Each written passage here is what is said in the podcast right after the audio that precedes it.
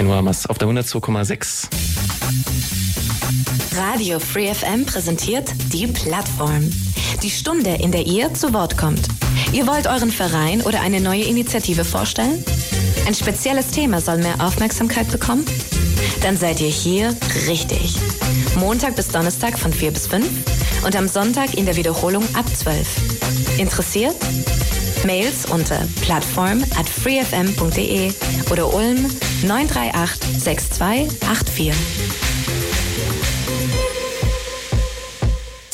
Radio Free FM mit der Plattform und heute, da bewegen wir uns wieder schön auf die Bühne beziehungsweise ans Theater Ulm mit Menschen, die am Theater werken und wirken und damit natürlich herzlich willkommen zur besten Droge der Stadt auf der 102,6. Mein Name ist Maximilian Strauß und mir gegenüber sitzt er, ich muss ihn eigentlich schon fast als Legende des Theaters Ulm ankündigen, Rainer Feistel.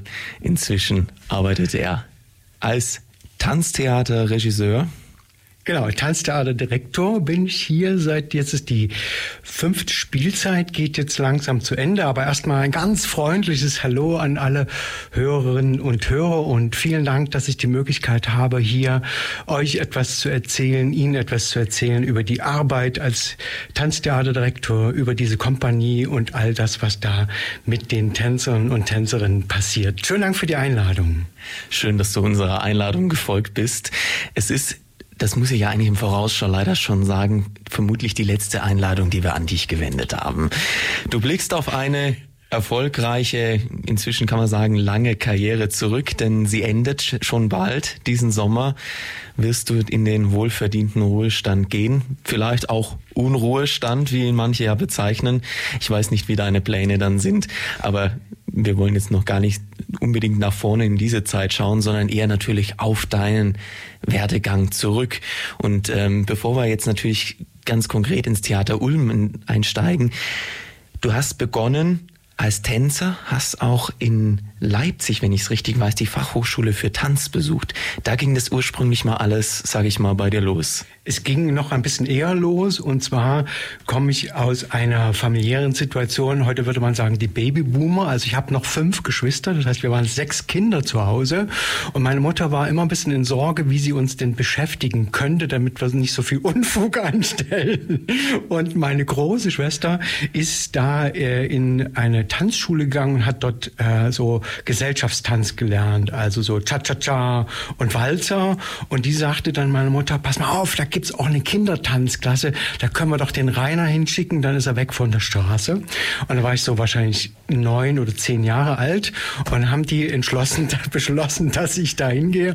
Und da äh, fing das an. Also das war ein Glücksfall, weil diese Leiterin dieser Tanzschule, die Frau Schaller, war auch sehr, hat sich sehr gekümmert, war sehr mütterlich und hat dann gesagt, jawohl, ich kümmere mich um dich, ich schaue, dass du da einen guten Weg gehst und hat dann letztendlich, weil mit elf, zwölf kann man ja auch noch nicht so ganz genau wissen, ob das was Gutes ist für einen mit dem Tanz, vor allem als Knabe. Ne? Wir reden da von den Anfang der 70er Jahre. Ne? Äh, da war das auch schon ein bisschen seltsam, wenn man gesagt hat, ja, ich tanze. Ne? Äh, und die hat das dann so ein bisschen äh, in die Wege geleitet und hat mich dann auch äh, nach einer gewissen Zeit losgelassen, hat mich dann nach Leipzig an die Ballettschule dort vermittelt und hat dort angerufen, also ich schicke euch jetzt jemanden, ich schicke euch den Rainer und den nehmt ihr doch. Also das war auch das ganze Aufnahmeprozedere, war, äh, wo andere sich enorm anstrengen mussten, war ich dort relativ schnell aufgenommen. Genau, da ging das los und wir reden von 1975. Äh, also doch schon viele Jahre das ist her. viele Jahre her, ja. Aber damals hast du begonnen als Tänzer, hast das Tanzen beziehungsweise auch das Ballett, das ja dazugehört, gelernt. Und bis heute hast du die Faszination für Tanz nicht verloren. Äh, sag mal so, ich bin gewachsen durch viele Krisen. Ja, also das ist wirklich ein langer Weg. Das kann man nochmal so sagen. Ich habe am 1. August 1978 meinen ersten Vertrag als Bühnentänzer an den Staatstheatern Dresden unterschrieben. Da gab es noch nicht mal die äh, Semperoper, die war noch dort in der Ruine. Und wir reden natürlich, wenn ich jetzt darüber rede, Dresden, wir reden natürlich auch, dass ich im Osten sozusagen wirklich sozialisiert aufgewachsen und dort versucht habe, meinen Weg zu gehen. Das spielt also auch eine große Rolle, die ganze ganzen Umstände. Und ich habe in diesem Prozess ein ungeheures Glück gehabt, eben dann mit diesem Vertrag Staatstheater. Und wir sind dann automatisch die ganze Kompanie von 60 Leuten übernommen worden in die Semperoper. Und ich war dann als Tänzer eben viele Jahre an der Semperoper engagiert. Das ist also wirklich ein langer Weg gewesen. Und ja, es hat viele Momente gegeben, wo ich gedacht habe, jetzt kann ich nicht mehr, jetzt will ich nicht mehr, jetzt schmeiße ich das in die Ecke. Und ich habe immer Glück gehabt, dass ein Impuls entweder aus mir selbst oder von außen gekommen ist, um diesen Weg weiterzugehen. Aber ich habe ziemlich hart gearbeitet dafür. Man stellt sich das wahrscheinlich sehr schön vor, gerade wenn man natürlich privat auch viel und gerne tanzt, dass es doch eigentlich herrlich ist, wenn man dieses man könnte sagen, Hobby zum Beruf machen kann, aber du hast schon durchblicken lassen, wo Licht ist, da ist natürlich auch Schatten. Es gibt Momente, wo man einfach sagen muss, es ist doch eben auch irgendwie die Arbeit. Was waren für dich dann so Punkte, wo du gesagt hast, da, du schmeißt in die Ecke, du, du hörst auf, du gibst auf? Ja, also so ein, so ein Moment schon äh, der, das Ausgebranntsein. Also wenn man merkt über eine lange, äh, äh, über einen langen Weg, dass sich nichts mehr verändert oder dass sich Dinge einfach nur noch wiederholen. Das habe ich mehrmals gehabt, wo ich dann einfach auch dachte, auch der Körper hat gestreikt, wo ich dachte, so jetzt ist wirklich ein Punkt, wo ich neu überlegen muss, gehe ich jetzt hier weiter oder äh, gehe ich einen anderen Weg. Also das äh, ist schon mehrmals passiert dann. Und ich habe mich aber immer wieder für den Tanz entschieden, weil ich eben Glück hatte, dass entweder eine tolle Choreografie kam oder ein, ein toller äh, neuer Choreograf kam oder ich habe dann relativ zeitig begonnen, äh, selbst Programme für mich zu entwickeln. Das hat mich einfach schon sehr vorangebracht, weil ich auch merkte, ey, ich kann das. Ne? Also mhm. es hat, es hat ja auch alles, egal was du tust, hat ja immer etwas damit zu tun, funktioniert das? Macht dir das Freude? Klar, es ist ein bisschen anstrengend, aber die Energie, die du rein tust, kommt die zurück und das hat sich eben so erfüllt, dass ich gemerkt habe, wow, das ist wirklich meine Welt. Ich kann in dieser Welt mich sehr gut aufbewegen, äh, im wahrsten Sinne des Wortes. Ja. Und es kommt auch ganz viel zurück. Also es funktioniert und das ist natürlich ein sehr schöner Moment, der mich eigentlich bis auch bis zum heutigen Tag so getragen hat. Du hast also angefangen, eigene Programme zu entwickeln und dann 1996 gab es dann das Debüt als Choreograf. Ja. Also genau. Also ich habe vorher schon, weil ich gemerkt habe, ja, der Körper äh, will eigentlich einen eigenen Weg gehen. Das ist, äh, ich versuche mal zu erklären. Also es ist ein Unterschied, ob du jetzt Schrittkombinationen von jemandem bekommst, als, also da kommt jemand, Choreograf sagt, du musst das und das und das tun. Das ist die eine Seite. Das kann sehr erfüllend sein. Es kann aber auch schwierig sein, wenn dir diese Dinge nicht so gefallen oder wenn dein Körper damit nicht zurechtkommt. Und die andere Seite ist natürlich, wenn du etwas für dich selber entwickelst. Mhm. Auch da wieder, egal was du tust, aber natürlich im Tanz besonders, wenn du Dinge für dich selber entwickelst und auf deinem Körper hörst und der dir sagt, geh mal da lang, geh mal da lang. Das war ein sehr schöner Moment herauszufinden, dass das so gut funktioniert. Und ja, dann habe ich einfach Programm erstmal für mich selber entwickelt, weil dieser Schritt, jemanden anders etwas zu zeigen, ne, ich habe damals wirklich die ersten Programme mit den Tänzern der Semperoper, wir reden wirklich von den Tänzern von der Semperoper entwickelt und ich habe wirklich eine große Angst auch gehabt vor denen, als ich da stand und sagte, wir machen jetzt mal das, wir machen das, ob die das mögen vielleicht. Ne, aber es hat einfach alles ganz gut funktioniert funktioniert und sie haben es gemocht. Und ich habe dann äh, den Weg als Choreograf weitergehen können. Das war eine coole Sache. Bis heute. Was war für dich, sage ich mal, so die größte Umstellung, als du dann gesagt hast, du bist jetzt nicht mehr der Tänzer auf der Bühne, sondern auf einmal der Choreograf. Warum du den Weg gegangen bist, das hast du schon gesagt. Du wolltest einfach auch mal den Körper, sage ich mal, dahin gehen lassen oder dahin tanzen lassen, wo er hintanzen will. Aber wie war das dann für dich, als du schlussendlich tatsächlich diesen, ich nenne es mal, Rollentausch auf der Bühne hingelegt hast? Das sind sehr gute Fragen, die du stellst. Sehr gute Fragen. Die, der wesentlichste Unterschied ist, und da habe ich auch wirklich eine Weile gebraucht und da hat es auch ein paar Krisen gegeben, ist, dass du als Tänzer hast du die Pflicht und äh, wie sagen, du hast die Aufgabe und die Pflicht, jetzt habe ich die Aufgabe und die Pflicht, um dich selbst zu kümmern. Das heißt, du bist dein eigenes Kunstwerk. Du musst deinen Körper trainieren, der muss fit sein, du musst dein Mindset einstellen. Und das ist in einer gewissen egoistischen Art und Weise. Du hast dich eigentlich auch nicht so sehr um die anderen zu kümmern, sondern du hast dich in erster Linie um dich selbst zu kümmern. Das ist so. Und dann wechselst du die Seite und dann hast du ein ganzes Team, um das du dich in einer, einer gewissen Weise kümmerst. Also du musst eine Vision entwickeln, du musst ein Programm entwickeln und du musst die Fähigkeit entwickeln. Und das halte ich für das Allerwichtigste, dass du deine Mitarbeiter, deine Tänzer, Tänzerin äh, von deiner Vision so infizierst, dass die sagen, ja, wir wollen das so genau wie du sagst, das ist toll und wann wann geht's los? Das das mhm. ist so, ne, wo du einfach wirklich vorher die Motivation für dich hast, für dich selbst sorgen musst, was schon auch ein großes Paket ist. Und das war schon ganz schön der Hammer, weil das kannst du nicht lernen, du kannst es nur tun, ja? Du mhm. kannst es gibt jetzt keine kein Kurs, wo du das lernen kannst, sondern du musst es tun und da bin ich einfach dann 97 an dieses kleinere Theater gewechselt äh, in Radebeul, das ist am Rand von Dresden. Insofern war das ganz schön, dass ich immer noch ein Teil in meinem Kunsttun äh, und meine, meine Entwicklung immer noch ein Teil von Dresden war und habe dort eine Kompanie von zwölf Tänzern übernommen. Und das war am Anfang wirklich ganz schön schwer für alle, für mich und für die. Also da einen Weg zu finden, wie das geht. Und ich habe sehr gut, ich habe einen ganz tollen Intendanten gehabt, der mich immer mal so beiseite genommen hat. er hat gesagt, pass mal auf, mach das mal so und dann mach das dann mal so und mach das mal so. Ne? Aber in Wirklichkeit äh, haben wir wirklich durch Stressmomente, äh, die durchaus dramatisch auch waren, habe ich dann gelernt, okay, da geht's nicht weiter, sondern du musst da weitergehen, ja, mit den, mit den Dingen. Das war ein guter, sehr äh, guter Prozess, ja. Da hast du bestimmt einiges dabei gelernt, wo du dich dann so nach und nach immer weiter vorgetastet hast. Wahrscheinlich auch deine eigenen Erfahrungen, deine eigenen Dinge, die du ausprobiert hast, natürlich auch mit dem Team Zwölf Tänzer insgesamt gemeinsam gemacht hast.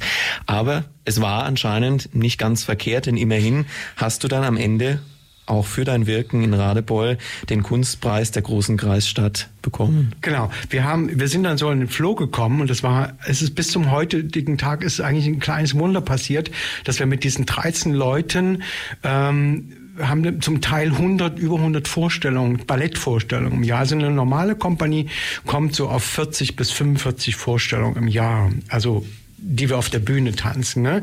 Und wir haben es dann geschafft durch verschiedenste Dinge, dass wir da eine ungeheure ähm, Anzahl an Vorstellungen hatten und eine ungeheure Vielfalt an Programmen.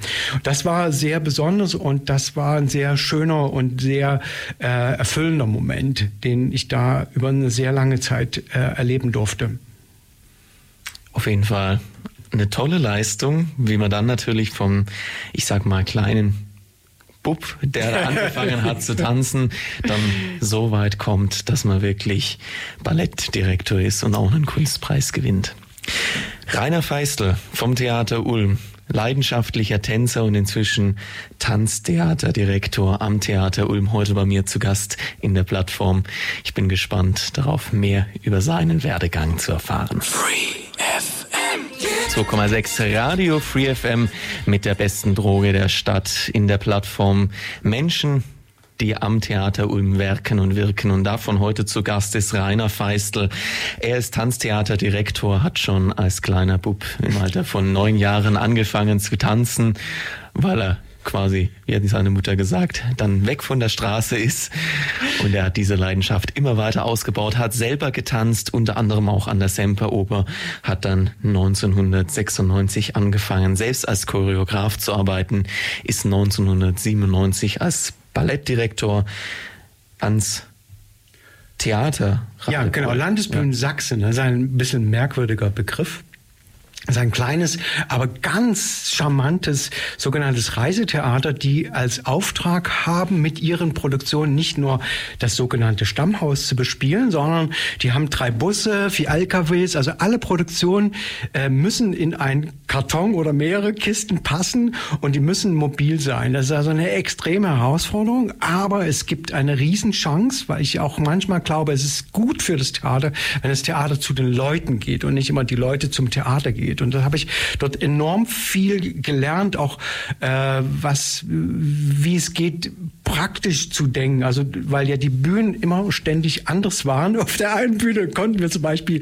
nie links auftreten. Man konnte nur von der rechten Seite auftreten. Nun stell dir mal vor, wir haben dort Romeo und Julia gespielt oder Schwansee, auch in einer sehr äh, besonderen Situation, weil es waren ja auch wirklich nur 13 Leute, 13 Tänzer, die ich damals hatte, haben uns also sehr pfiffige Sachen ausdenken müssen für diese, für diese Stücke. Und stell dir vor, du kannst nicht, obwohl es so konzipiert war, dass also der Auftritt von allen Seiten, auf einmal kannst du nur von einer Seite kommen. Das heißt, und du musst innerhalb von ganz wenig Zeit, musst du entscheiden, wie das, also du kommst mit dem Bus dort an, hast drei Stunden Zeit und dann 19 Uhr geht's los. Und dann dürfen die Leute nicht merken, dass du ein Problem hattest.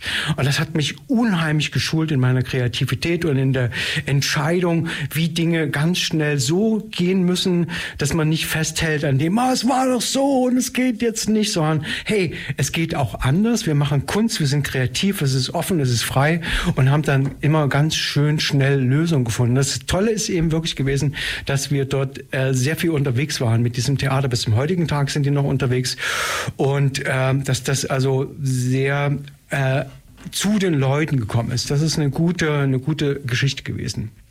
Gerade natürlich auch, wenn du dann derart kreativ sein darfst. Ja, ja. Ähm, musst auch, ja, musst und darfst. Genau, die Herausforderung war auch, die ist ja bis zur Stunde. Äh, ich komme mal so von einer anderen Ecke, zu fragen, wann ist denn auch ein Zuschauer, wann ist denn ein Mensch bereit, in das Theater zu gehen überhaupt? Ne?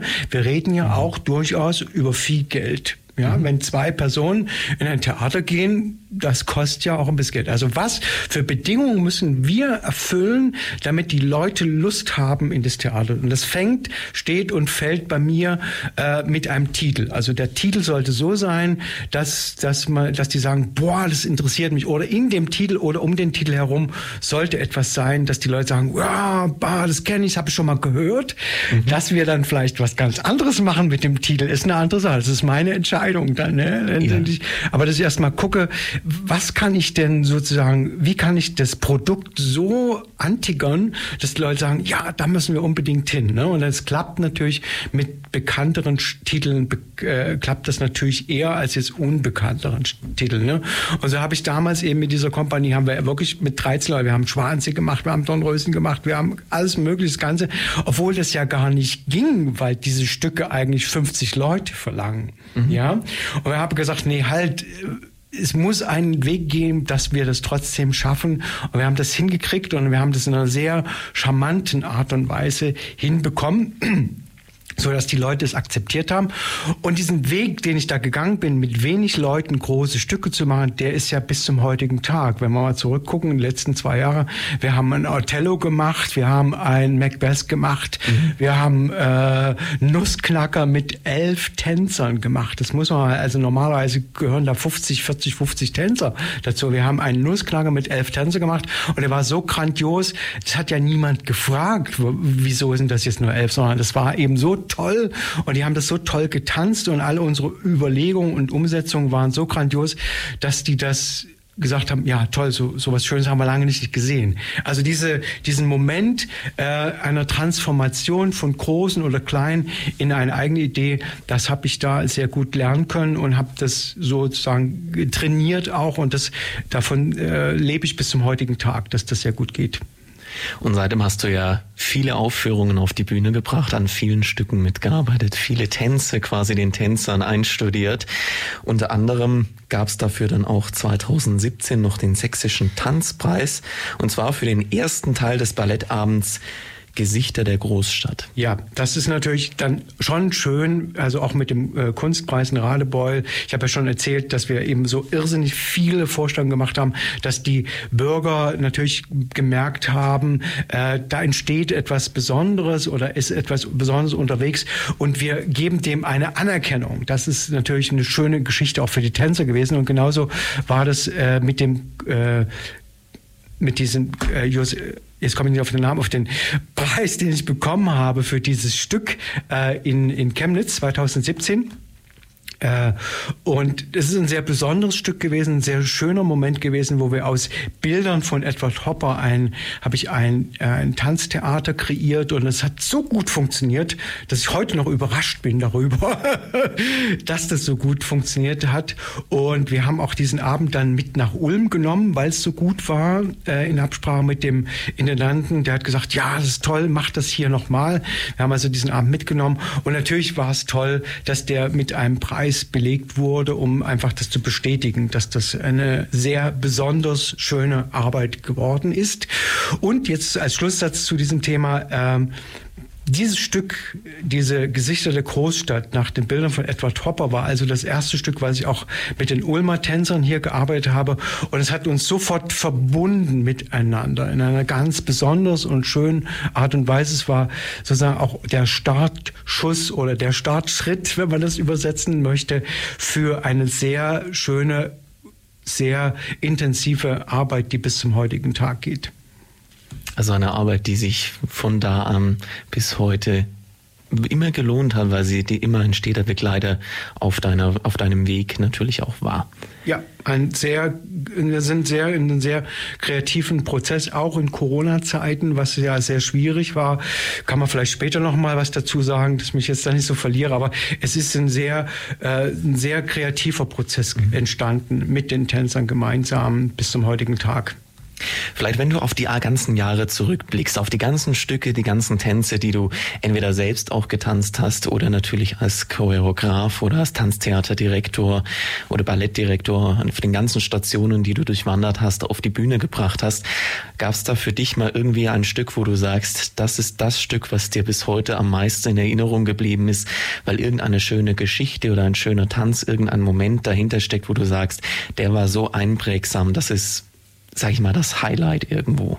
Es gibt äh, in der ganzen in der ganzen Entwicklung, also ich habe äh, 26 Jahre dann als Choreograf auch gearbeitet und in dieser Zeit sind immer Stücke entstanden, die äh, mich weitergebracht haben, wo etwas entweder plötzlich passiert ist oder es ist etwas ganz bewusst passiert. Also wo ich gemerkt habe, okay, äh, es gibt jetzt eine Situation, die sich durchaus in einer gewissen Art und Weise wiederholt. Das darf sein. Es darf aber jetzt nicht zehn Jahre lang sein, sondern es müsste irgendetwas passieren. Und es sind immer in diesem Prozess des sich neu erfindens sind äh, ganz besondere Stücke entstanden. Zum Beispiel haben wir in Radebeul habe ich die Bartholomäusnacht als Uraufführung Uraufführung gemacht oder eben Schwansee in einer ganz verrückten Fassung. Schwansee in einer ganz verrückten Fassung. Insofern, dass ich gesagt habe, ja, das alte Schwansee geht ja überhaupt nicht, das können wir nicht machen, sind wir auch zu wenig Leute und das funktioniert nicht. Und es war gerade zwei Jahre nach dem Tod von Michael Jackson und dann habe ich gedacht, ey, was wäre denn, wenn der Michael Jackson unser Prinz wäre? Und dann gucken, wie wir die Geschichte noch weiterentwickeln können. Das hat sich so so genial erfüllt, dass ich also bis zum heutigen Tag dann noch wirklich ins Schwärmen komme, wenn ich darüber nachdenke. Und so hat es immer wieder Stücke gegeben, eben bis zu den Gesichtern einer Großstadt, die so einen ein Wachstum oder einen, einen Moment äh, beschrieben haben, wo etwas Neues passiert, wo ich etwa neu mit, mit Bewegung umgegangen bin oder neu mit Musik umgegangen bin. Und in Ulm sind mehrere solche Dinge in einer sehr, also alle Stücke sind erstmal außerordentlich kostbar und es ist immer das Kostbarste ist immer das, an dem man arbeitet. Und man ist also so, dass man auch nicht so gerne äh, besondere raussucht. Aber wenn es jetzt mal wirklich darum geht, äh, wo wir sagen, das hätte uns niemand zugetraut, dann würde ich wirklich sagen, ist der Nussknacker gewesen, dass mhm. wir den so geknackt haben. Das ist auch dieser Shakespeare-Abend gewesen, dass wir wirklich den Othello und Macbeth in einer komplett neuen Art und Weise erzählt haben, bis hin jetzt zu dem letzten Abend, abendliche Tänze, der aus einer sehr symphonischen Musik besteht, unter anderem die komplette Sinfonie von Gustav Mahler. Und hätte mir das keinen Tag eher getraut, diese Sinfonie als Grundlage eines Tanztheaterabends zu nehmen, als eben nach diesen 25,5 Jahren. Da war einfach die ganze Erfahrung, die ich hatte, war nötig, war, war wirklich nötig. Ich habe es auch beim Machen gemerkt, dass das ein riesiger Berg ist, der es wirklich zu, zu besteigen galt. Und das würde ich auch mit da hineinnehmen, dass es uns gelungen ist, äh, da diesen besonderen Moment zu kreieren mit dieser Musik. Bevor wir jetzt natürlich gleich näher in die abendlichen Tänze hineingehen, in dieses Abschiedsstück, das du dort nochmal auf die Theater Ulm Bühne ins große Haus gebracht hast. Seit 29. April ist es ja dort zu sehen. Dort war die große Premiere. Ähm, erstmal natürlich noch die Frage, gibt es vielleicht irgendein Stück, irgendwas, in deiner ganzen Karriere, wo du gesagt hast, das hättest du auch gerne mal noch aufgeführt oder hast du in abendliche Stücke, sage ich mal, noch mhm. alles hineingepackt, was du in deiner bisherigen Karriere vermisst hast? Äh, es war es war wirklich so. Ich hatte immer einen, einen völlig zerrissenen und ich sage in, in Sachsen sagen sie verwurstelten. Also also völlig ein, ein, ein Zettel, ein A4-Zettel und da habe ich immer draufgeschrieben, wenn ich irgendwie ich war im Kino oder im Theater oder das, da habe ich mir Titel immer aufgeschrieben. Also äh, Mahlers vierte Sinfonie, Othello oder äh, der widerspenstigen Zähmung. Also alles, was äh, zu mir gekommen ist, stand auf diesem Zettel.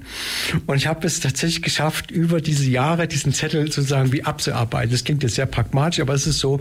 Und es ist ganz wenig übrig geblieben. Deswegen kann ich auch äh, relativ gut, im Moment fühlt sich das jedenfalls so an, der Schmerz kommt schon noch, äh, erstmal locker lassen. Es gibt zwei Stücke, die ich nicht realisiert habe. Wir hatten in der also bevor Corona gekommen ist, hatten wir ein Stück konzipiert, was ich auch sehr interessant gefunden hätte. Und da gab es auch schon Überlegungen zum Bühnenbild, nämlich Titanic. Jetzt werden alle mhm. sagen, oh, wie jetzt Titanic von dem Film, eben nicht ganz von dem Film. Ich habe gedacht, was wäre denn gewesen, wenn die Titanic sinkt, aber die überleben alle, werden auf eine Insel angespült, haben keinen Kontakt zur Außenwelt und müssen sich komplett als Gesellschaft und als Personen und als Verbindung miteinander neu erfinden. Wir hätten also zwei Ebenen gehabt. In der ersten mhm.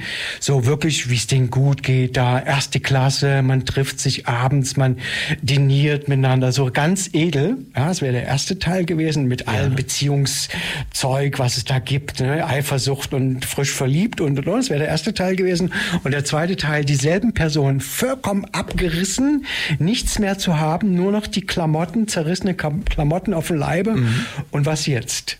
Braucht man Anführer? Wie gehen wir miteinander um? Wie geht das so? Das war ein Projekt. Das ist durch Corona ist es nicht zustande gekommen. Und dann gibt es ein zweites Projekt, äh, was ich auch nicht äh, gemacht habe, was auch ein bisschen, mal, ich benutze mal ein Wort heikel.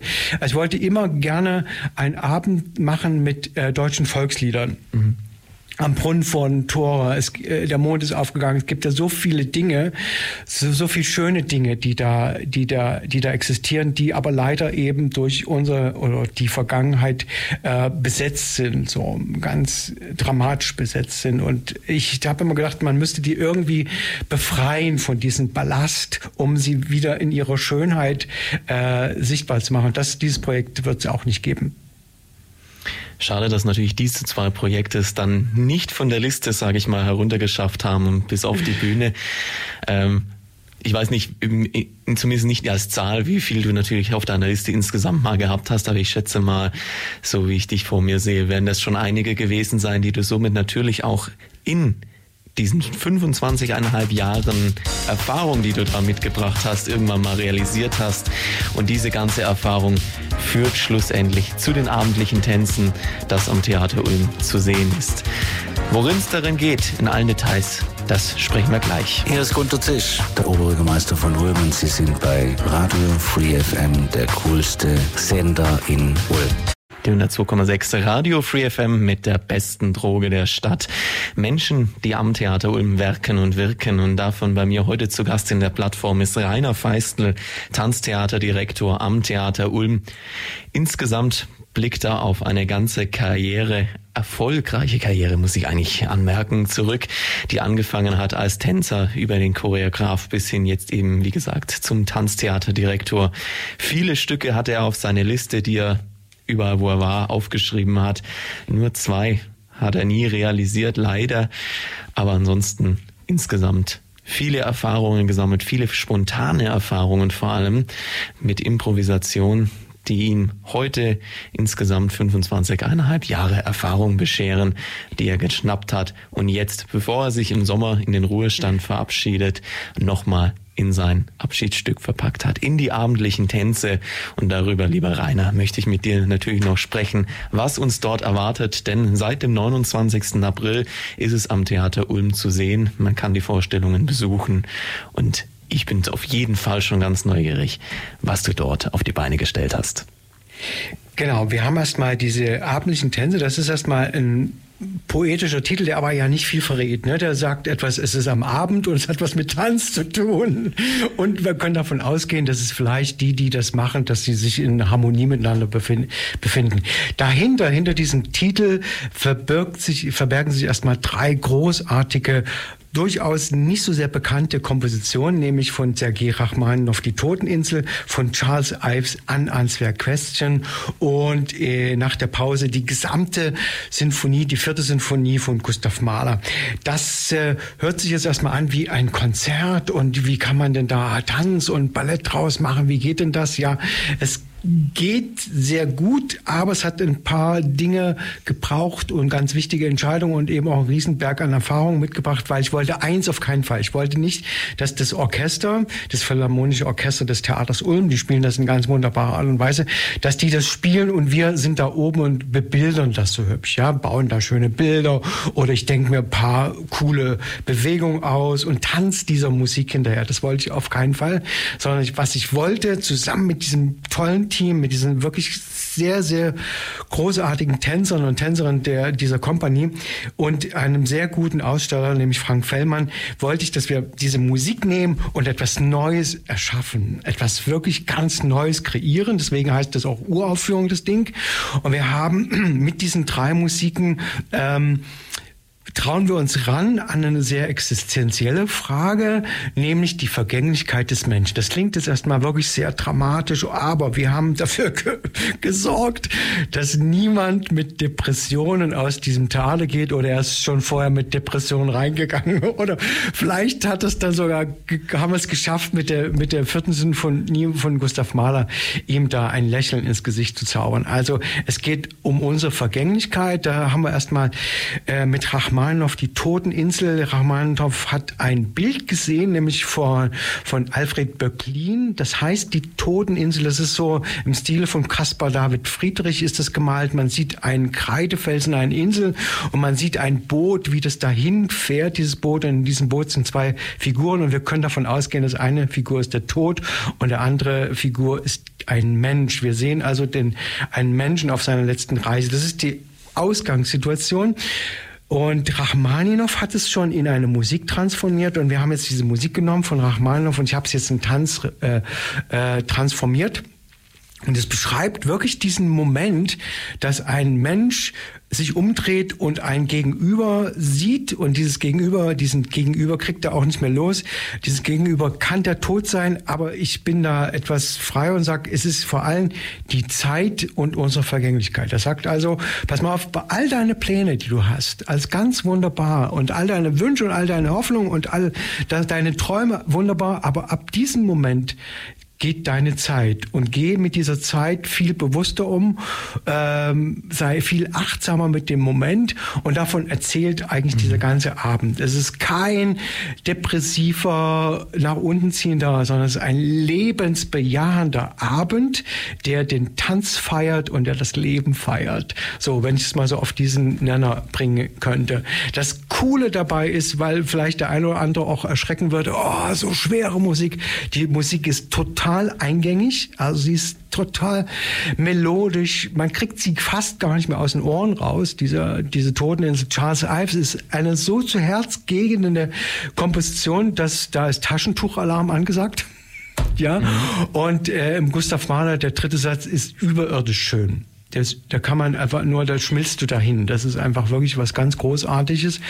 Und genau, und diese Musik wird von jungen Leuten vertanzt. Also die Tänzer sind Mitte, Ende, äh, Mitte, Ende 20, ja. Also, dass man auch immer mal so guckt, wer ist denn da eigentlich auf der Bühne? Das sind wirklich junge Leute, die ihr Herzblut da reingeben mit coolen Moves, uns die Geschichte des Lebens zu, zu erzählen.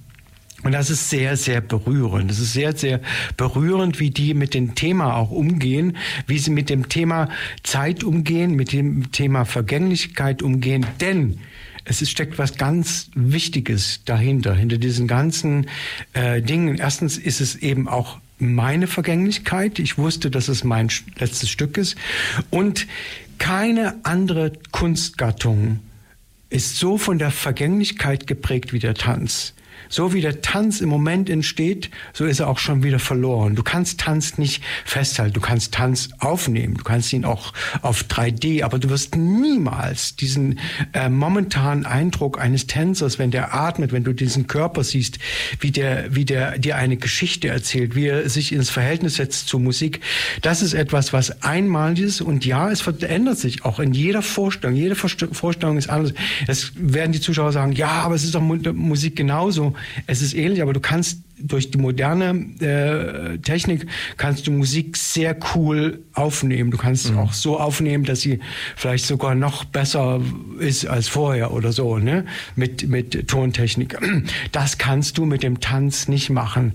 Und jeder Tänzer, äh, die ihr erleben werdet, wenn ihr kommt, und ich würde mich natürlich sehr freuen, wenn ihr kommen würdet, euch das anzuschauen, ist im Moment, weil ich ja schon gesagt habe, Ende 20, so um 30 rum sind die alle, ist auf dem Höhepunkt ihrer Karriere. Ihr seht die, diese Kompanie in der besten Verfassung, weil jeder von den einzelnen Tänzern in der besten Verfassung ist. Und wenn sie Glück haben und der Körper macht noch mit, werden wir die Tänzer in dieser Verfassung ungefähr fünf bis sechs Jahre noch erleben können. Und dann geht halt die Tänzerkarriere zu Ende. Also es ist nicht nur ein Stück über uns, über unsere Vergänglichkeit, sondern dahinter schwingt auch mit die Vergänglichkeit der Tanzkunst und äh, die Brüchigkeit dieser dieses Momentes ein Tänzer zu sein. Wenn du gerade sagst, wenn wir Glück haben, dann können wir sie danach noch fünf Jahre auf der Bühne sehen. Was ist denn so die Altersspanne eines ja, Tänzers? Wir fangen ja schon relativ zeitig an. Also wenn du Glück hast, 17, 18, ich war glaube ich 17 oder 18, als ich angefangen habe, äh, nach der Ballettschule. Also es ist relativ zeitig, ne? Und dann tickt einfach die Uhr. Nur Gott sei Dank weißt du das als Tänzer, als junger Tänzer nicht, ne? Du ja. blendest das komplett aus. Und wir können schon davon ausgehen, dass so ab 32, 33, 34 der Körper sich meldet. Es kommt es auch bisschen drauf an, welchen Stil du tanzt. Wenn du ganz rein klassischen, der wirklich extrem äh, Stress ist für den Körper, auch weil jede Bewegung extrem vorgeschrieben ist. Da gibt es kein, kein Abweichen von einer Bewegung. Eine Piorette ist eine Piorette, eine Arabesque ist eine Arabesque. Da gibt es kein nicht so oder so, sondern und der Körper äh, versucht das, man versucht an diese Ideallinie ranzukommen im klassischen Ballett und es gelingt auch, aber irgendwann sagt der Körper so, ich kann da nicht mehr weitergehen mit dir. So im modernen Tanz ist das ein bisschen leichter oder anders. Es ist genauso anstrengend, weil im modernen Tanz der gesamte Körper eine Rolle spielt. Also jeder Muskel, jede jede äh, also alles, der ganze Körper in seiner ganzen Komplexität äh, spielt eine Rolle. Da kannst du ein bisschen länger tanzen und trotzdem wird der Körper dir Signale senden und sagen, pass mal auf, du kannst jetzt hier nicht einfach immer so weitermachen. Und äh, dann, das ist die eine Seite, die körperliche, und die andere Seite ist natürlich auch die Vertragssituation. Jeder Tänzer des Theater Ulms und jeder Tänzer weltweit hat einen Jahresvertrag. Das heißt, jedes Jahr im Oktober entscheidet der Tänzer oder äh, das Theater bzw. der Tanztheater, Ballettdirektor, ob dieser Vertrag weitergeht oder nicht. Das kommt also noch dazu, dass irgendwann für sich ja vielleicht auch der Tänzer entscheidet mit 32, oh, ich möchte woanders hin mhm. oder ich möchte ganz was anderes machen. Also diese äh, es ist einfach ein sehr kurzes Leben, was der Tänzer als Künstler, Tanzkünstler hat. Also man könnte vielleicht fast sogar oder im Grunde genommen kann man es damit vergleichen. Tanz ist ja auch eine Art von Sport für den Körper. Es gibt ja nicht umsonst auch den Tanzsport, wenn wir jetzt mal aus unserem Thema auch ein Stück weit rausgehen.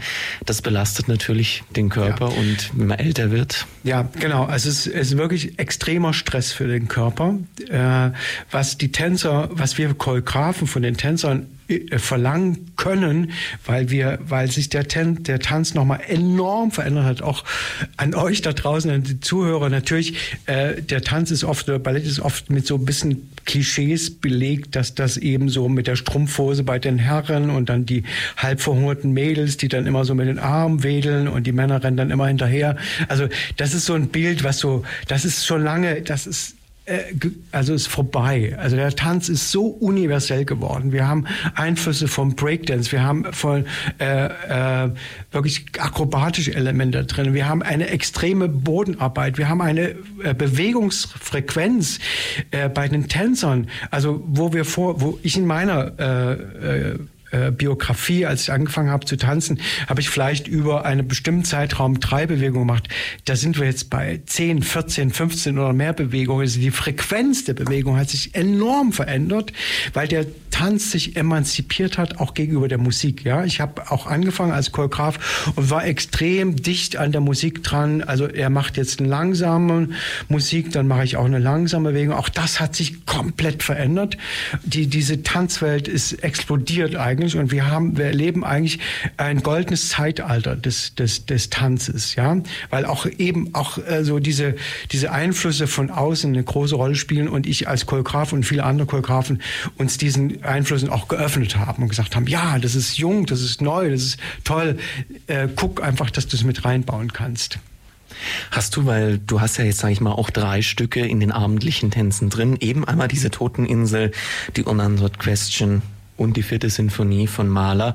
Hast du damit auch versucht, drei verschiedene Arten von Tanz auf die Bühne zu bekommen?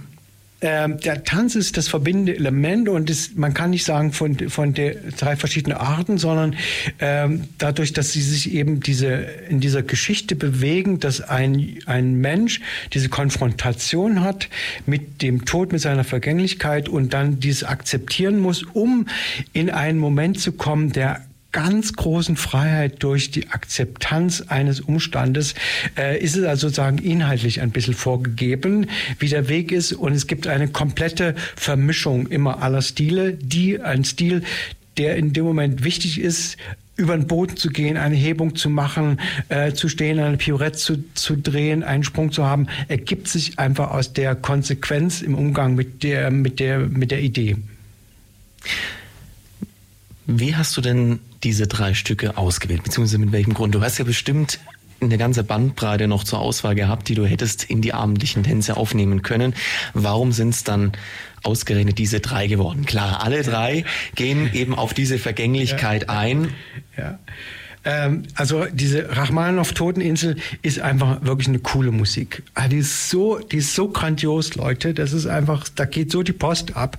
Das ist ein so cooler Rhythmus liegt da drunter, äh, dass du dem dich gar nicht entziehen kannst. Und dass ich das mit der Company zusammen äh, neu kreieren durfte, also mit dieser Musik ein wirklich kraftvolles, lebensbejahendes Stück zu machen, war eigentlich, war wirklich genial. Unanswered Question von Charles Ives ist deswegen dort, weil ich gedacht habe, äh, die Rachmaninoff Toteninsel ist nicht sehr lang. Die geht eigentlich so knapp 32 Minuten. Nach 32 Minuten die Leute schon in die Pause zu schicken, das war mir, das dachte ich, ist unanständig. Das kann man nicht machen. Wir brauchen noch, noch ein Stück dazu.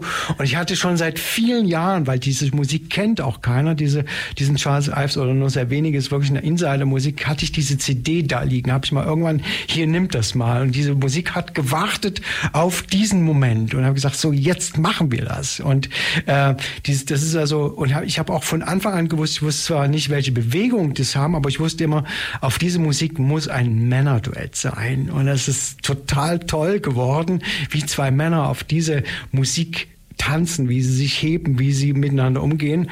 Und der Gustav Mahler, der begleitet mich schon sehr, sehr lange, weil ich immer gedacht habe, wenn ich wirklich auf dem Höhepunkt meines Könnens bin und wenn ich äh, mit einem Team zusammen bin, eben jetzt mit diesen Tänzern, die mit mir diesen Weg gegangen sind. Und wir hätten das auch nicht machen können, den Gustav Mahler, wenn wir nicht vorher diese ganzen anderen Dinge gemacht hätten. Es wäre nicht gegangen, es wäre schief gegangen oder es wäre nicht so gut geworden. Also wenn wir nicht den Münster gehabt hätten mit Missa de Gloria, wenn wir den Nussknacker nicht gehabt hätten, wenn wir den Othello nicht gehabt hätten, hätten wir nicht diesen Maler geknackt. Ne? Es ist also auch eine Konsequenz in dem Weg, den wir gegangen sind. Und äh, es war eine ganz bewusste Entscheidung zu sagen, das soll wirklich das Stück sein, sozusagen die Bomb, das, das Größte, was man machen kann, sich so einer Sinfonie äh, zu stellen in der Hoffnung, dass es gelingt, mit der Frage sogar, was würde denn danach eigentlich noch kommen können? Das heißt ja. sozusagen, das Beste kommt zum Schluss. Genau so. Im Olymp angekommen, sozusagen, ja. Und äh, ja, und das auch zu genießen. Ne? Also, dass man nicht nur so, oh, so und äh, so genießen. Ich will mal sagen, weil vielleicht der eine oder andere Zuhörer jetzt darüber, äh, was ist denn nun so schwer, eine Sinfonie da zu machen? Also eine Ballettmusik, ob man jetzt Nussknacker, Schwansee, Dornröschen, Coppelia, ist natürlich immer für Tanz geschrieben. Und der wesentlichste wichtigste Unterschied, mal abgesehen, dass es für Tanz geschrieben ist, ist, dass die Länge der einzelnen Nummern bei einer Ballettmusik so zwischen drei bis sieben Minuten gehen und natürlich in einem sehr melodischen äh, System sich auch bewegen. Ne? Also beim Nussknacker hat man das Thema vom Nussknacker oder man hat die Variation von dem oder man hat die Variation von dem, die eine bestimmte Situation oder eine bestimmte Person erzählen. Und diese Nummern sind nicht länger als drei fünf Minuten, äh, ein Deux kann schon mal sieben Minuten gehen. Aber beim Maler haben wir es zu tun. Erster Satz 16 Minuten.